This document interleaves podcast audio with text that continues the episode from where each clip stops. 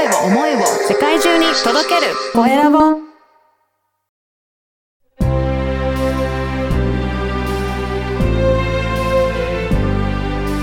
経営者の志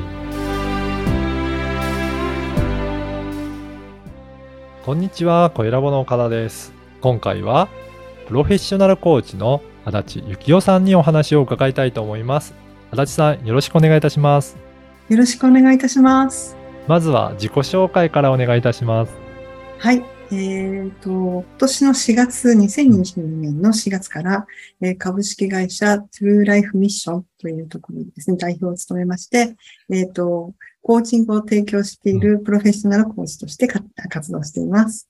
はい。よろしくお願いいたしよます。ろしくお願いします。このプロフェッショナルコーチというのは、どういったコーチとしてやられてるんでしょうか？はい。えっ、と、アメリカからこうんう、日本に入ってきたコーチングなんですけれども、うんあの、私 CTI ジャパンというところで、うんあの、コーチングを習いまして、はい。はい。で、これは、あの、人に焦点を当てるコーチングっていうことで、なってるんですけど、高アクティブコーチングっていうコーチングなんですね。はい。で、これってこう、なんていうんですかね、事柄というよりは、その人自身の根本的なところにこう焦点を当て続けるコーチングなので、このクライアントさんに、あの、上級コースで学んでいってる中に、クライアントさんを、あの、取りながらやっていくんですけども、うん。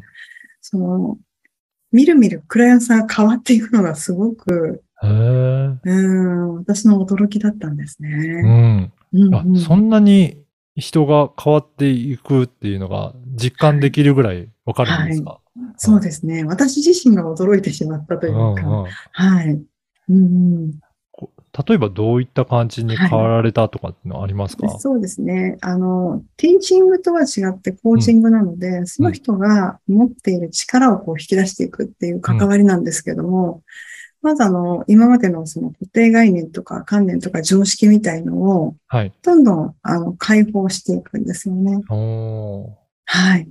それで、視点がどんどん変わっていくことによって、うん。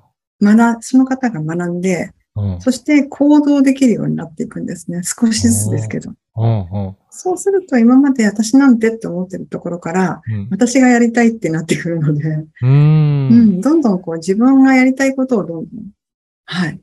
あの、に、に、道に進んでいけるような。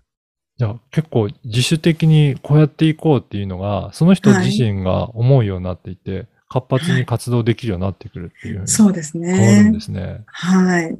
へえう。んい。やー、なんか、すごい素敵だなと思ったんですけど、これ、あの、足立さんはいつぐらいからどういうきっかけで、このコーチングってやられるようになったんですか？あ、そうですね。私は本当にコーチングって知らなかったんですけども、あの、2015年から、えっ、と、勤めていた銀行を、うんあの、ここはなんとなくここじゃもうないなっていうところで、あの、精神世界習ったんですけど、うん。そこを、え並木義勝さんっていう方なんですが、はい。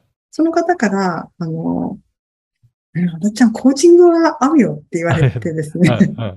それちょっとあの、また別途気候をやってる、あの、先生を紹介していただいて、うんそこに行ったところ、CTI ジャパンのセンター長がいたんですね。ほもうすごい不思議な縁だなと思いまして。でも全然私コーチングわかんないんで、教えてくださいって言ったら、ご自分で習った方がいいですよと言って、あの、2019年の1月からこう習うわけですうね。ん。うん、そんなきっかけでした。え、じゃあ、今までは本当に会社員として、会社勤めで、そうですね、銀行をずっと、はい結構、どちらかというと、一般的には硬いイメージの会社ですかね。はい、ガチガチです。そこからなんかその精神生活って、やっぱりだいぶ違う、あの、ギャップが。があるのかなと思うんですけど、うんやっぱりその会社員の時にちょっと違うかなっていうような、思うようなこともあったんですか？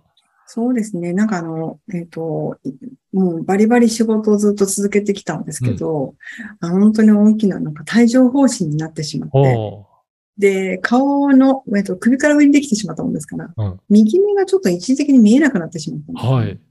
その時に、なんかこれなんか違うよって言われてるなっていうふうなんとなく直感みたいな感じで、そこからちょっとそういう世界って私あんまり信じてなかったんですけど、うん。そこをちょっと勉強してみようかなっていう気になったのがきっかけでした。へえ。え、そこから、その体調の悪いのは、なんか改善とかしていったんですか？そうなんですよね。うんあの、やはりその、なみきさんとかに見てもらいまして、あの、大丈夫ですからって、その悪い方向には行かないからって言って、もう自分を信じて、うん。で、まあ、あの、病院にはね、通うんですけど、うん。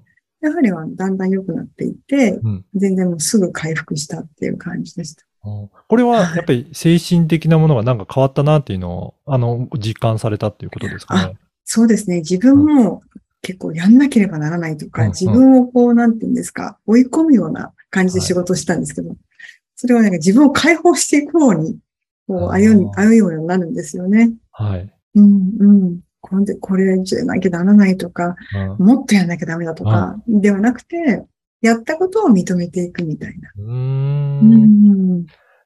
やっぱりそういうふうに認めていくと自分自身もやっぱり気持ちの面でも変わってくるので、そこがもう体にも現れてくるっていうことなんですね。そうですね。体をいたぶってたんですけど、体に感謝したりするうとん全然違っていくんだなって思いました。ああ。あ、で、そこからじゃあいろいろ学んでいって、はいで、今年もうこれで独立してやっていこうっていうことで、そうです。ねタイミングが来て、はい。はい。そうなんですね。はい。えーあの、この番組はですね、経営者の志という番組なので、はいぜひ、足立さんの志も教えていただけるでしょうか。あ、ありがとうございます。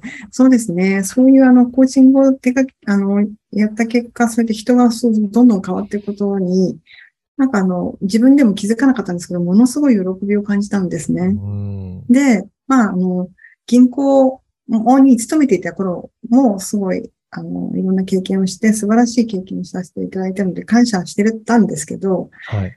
ただ、本当に自分があの、心の底から喜べる仕事ってなんだろうって思ったときに、人がね、こう、そうやって自分の道を、あの、自分を信じて、こう、なんていうんですかね、こう、キラキラした感じで目でうん。辛いことにも、でも自分を信じて、自分を開いていくっていうことのお手伝いできるっていう、うんうん、そういう道を、に寄り添っていけるっていうこと。うん。そこがですね、まあ、志っていうんですかね、自分がこの何かこうサポートできればいいなっていう、そんな心でいますね。ああ。じゃあ、はいあの、別に必ず独立するというわけではなくて、その人がはい解放する方向であったら、そはいの会社の員の中でもいろいろできることがあるんじゃないかっていうことですかね。もちろんその通りです。うんはい。うん。うん。えー実際にはどういった方から相談を受けることって多かったりするんですか？はい。結構幅広くてですね、あの、大学院生から、えーあの、経営層の方まで、うんあのすごい幅広いですね。うんまあ、人に焦点を当てるっていうコーチングですので、うんうん、ビジネスに特化してるとか、そういうことではないんですけども、なので、結果的にビジネスであっても、その人が変化していくので、周りもうんうまくな、良くなっていくっていう、うんはい、ものになっていきます。そうなんですね。やっぱり人にフォーカスするって、お悩みとしてはどういったお悩みが多いんでしょうかね？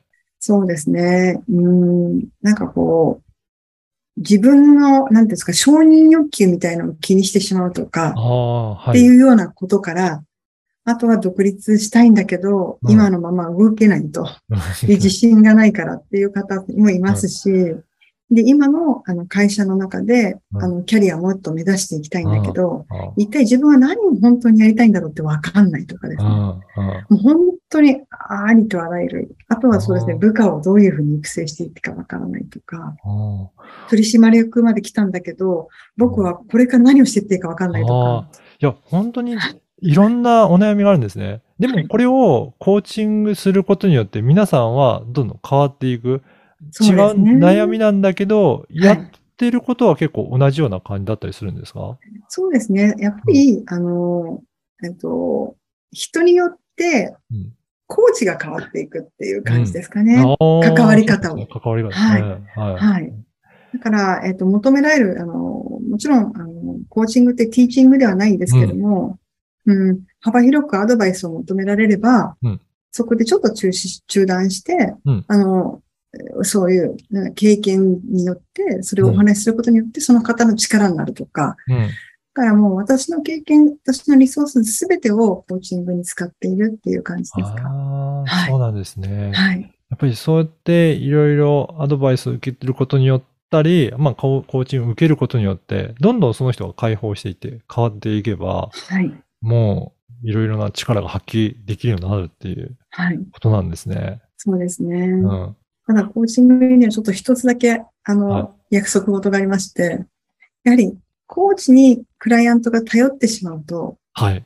うん、どうにかしてくれるんじゃないかっていはいう気持ちで来ちゃうと、なかなか、こうう、できなかったりとか、する方もいらっしゃるので、うん。やはり共同関係っていうのがすごく大事になりますし、信頼も大事になってきます。うん。はい。そういった関係性を結びつきながら、あの、うんやっぱり、えー一緒に、えーはいいろいろ課題に取り組んでいってはい。いくっていうことなんですね。そうですね。うん。うん。コーチングと、そうですね。コーチングの間で行動していただいて、またコーチングで気づきをうん得て、また次のステップに行く。いくっていうことですね。はい。はい。うん。いや、どんどんどんどんそう言ってね、だから、足立さん自身もそういった体験をしていって変わって、はいで、。結局は会社勤めてたのを辞めて、今独立されてるっていうことですそうですね。うんはい。うんやっぱりそういったところの方が、あの、ご自身でじあの実現しやすいんじゃないかなっていうことで、独立されたっていうことですかね。そうですね。なんかこう、うん、金庫で学んだこともあるんですけど、うん。うんなんていうのかな。自分の力をもっとダイレクトに人に、こう、なんかお役に立てればいいなっていうか、うんお力になれればいいなっていうのをね、はい。うん思い切って飛び込んでき、きました。そうなんです。ねぜひそういったところもお話を伺いたいという方もいらっしゃると思うので、このポッドキャストの説明欄に、あの、足立さんの会社のホームページを、えーの URL を掲載させていただきますので、ぜひ、もっと、えーお話を聞いてみたい、興味あるなという方は、そのサイトの URL から、あのーアクセスいただいて、コンタクトのところからお問い合わせいただければなと思いますので、ぜひホームページもチェックしていただければと思います。ありがとうございます。よろしくお願いします。はい。本日はプロフェッショナルコーチの足立幸夫さんにお話を伺いました。足立さんどうもありがとうございました。ありがとうございました。